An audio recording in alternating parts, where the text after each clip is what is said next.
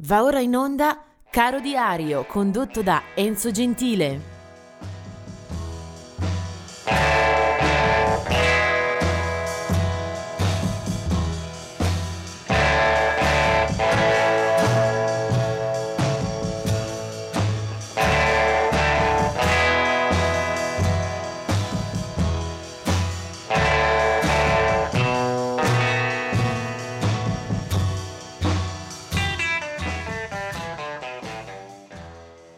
E siamo arrivati al 18 dicembre. Partiamo subito ricordando tre eh, personaggi molto diversi tra loro che non ci sono più. 1983 eh, muore Jimmy Nolan, eh, chitarrista di Area Black, che eh, ricordiamo per essere stato nella formazione di James Brown fin dal 1957 eh, ci rimane in quella band fino appunto alla sua scomparsa eh, che occorre per un attacco di cuore. Eh, del 2000 invece è la morte di Kirsty McCall, cantante britannica eh, che eh, rimane vittima di un incidente nelle acque di Cozumel in Messico dove viene uccisa da una imbarcazione che la urta mentre nuota. Aveva 41 anni e il suo maggiore hit risaleva un po' di tempo prima, al 1987, a quel Fairy Tale of New York che lei eh, aveva cantato insieme ai Pose. Il suo album più recente era invece Tropical Brainstorm del marzo 2000. Eh, del, 1900, del 2001 invece è la eh, morte di eh, Gilbert Bécaud che se ne va a Parigi, aveva 74 anni. Eh, Gilbert Bécaud era uno degli ultimi grandi chansonnier eh, d'Oltralpe, la sua eh, interpretazione più celebre, la sua carta di presentazione E maintenant, un pezzo uscito poi anche eh, in altre lingue in tutto il mondo. Era eh, del 54 il suo debutto all'Olympia di eh, Parigi, Gilbert Bécaud.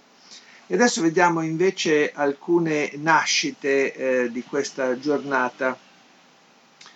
Eh, vediamo per esempio del 1933 un chitarrista come Lonnie Brooks eh, molto potente, molto espressivo, eh, uno degli alfieri del blues elettrico, eh, visto anche in Italia, eh, muore nel 2017.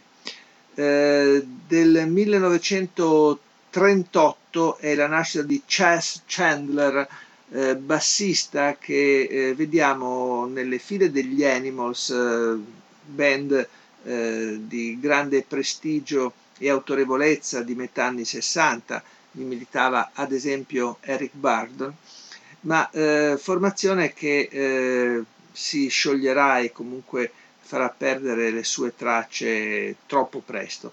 Chas Chandler però eh, si distingue anche per eh, il ruolo, per la carriera di produttore, di talent scout, sarà lui a scoprire eh, nel fine estate 1966 a New York eh, un tale Jimi Hendrix. Lo porterà poi a Londra e da lì inizia la carriera del più formidabile chitarrista di tutti i tempi, eh, che appunto parte sotto l'ala protettrice di Chess Chandler, eh, primo singolo per Hendrix eh, già a fine 66 e poi la carriera che tutti conosciamo. Chess Chandler morirà poi nel 1996. Nel 1941 la nascita di Sam Andrew dei Big Brothers and the Holding Company, formazione che ha avuto tra l'altro il merito di eh, ospitare e lanciare niente meno che Janis Joplin. Eh, del 1943 è Bobby Keys, sassofonista eh, che poi scomparirà nel 2014, noto soprattutto per essere un richiestissimo session man in campo rock, soul e pop.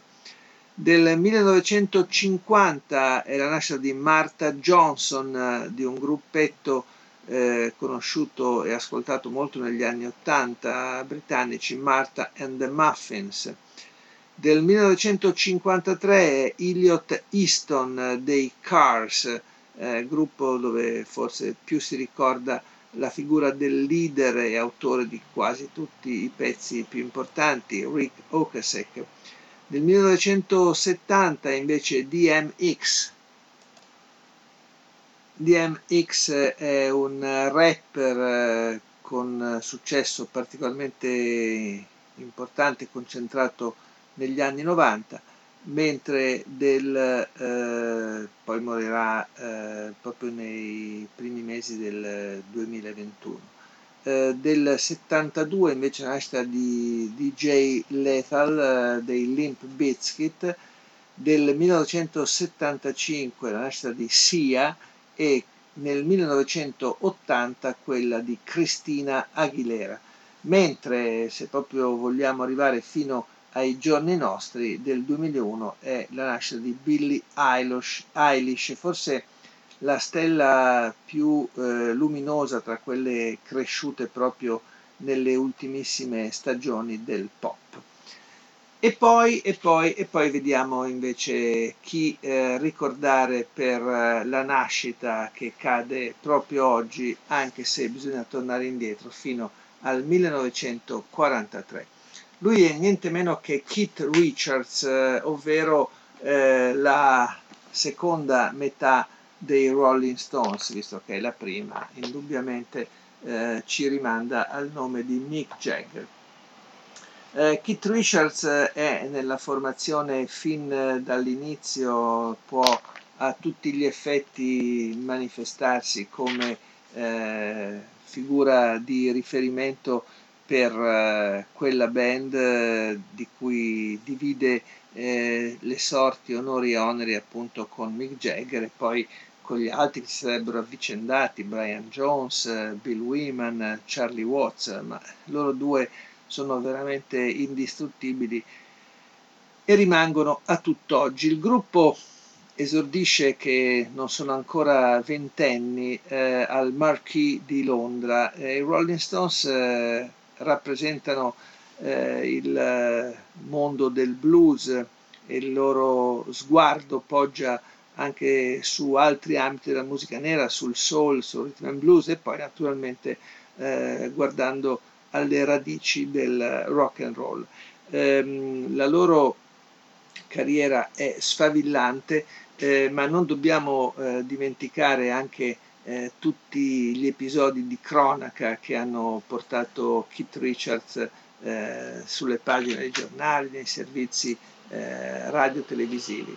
Eh, una specie di mago, di santone della musica di oggi eh, che oltre alla storia a doppio filo con i Rolling Stones ha anche però perseguito una propria, una propria storia, eh, visto in un paio di episodi anche della saga cinematografica dei Pirati dei Caraibi, eh, collaboratore di Aretha Franklin, Chuck Berry, John Lee Hooker, B.B. King, Jerry Lewis, insomma tutti coloro che hanno fatto grande eh, la nostra musica fin dalle origini ha anche pubblicato una sua biografia molto interessante quanto cruda, Life del 2010 e poi eh, ha anche pubblicato alcuni dischi eh, a proprio nome, diciamo nessuno di questi eh, fondamentali, nessuno di questi epocali.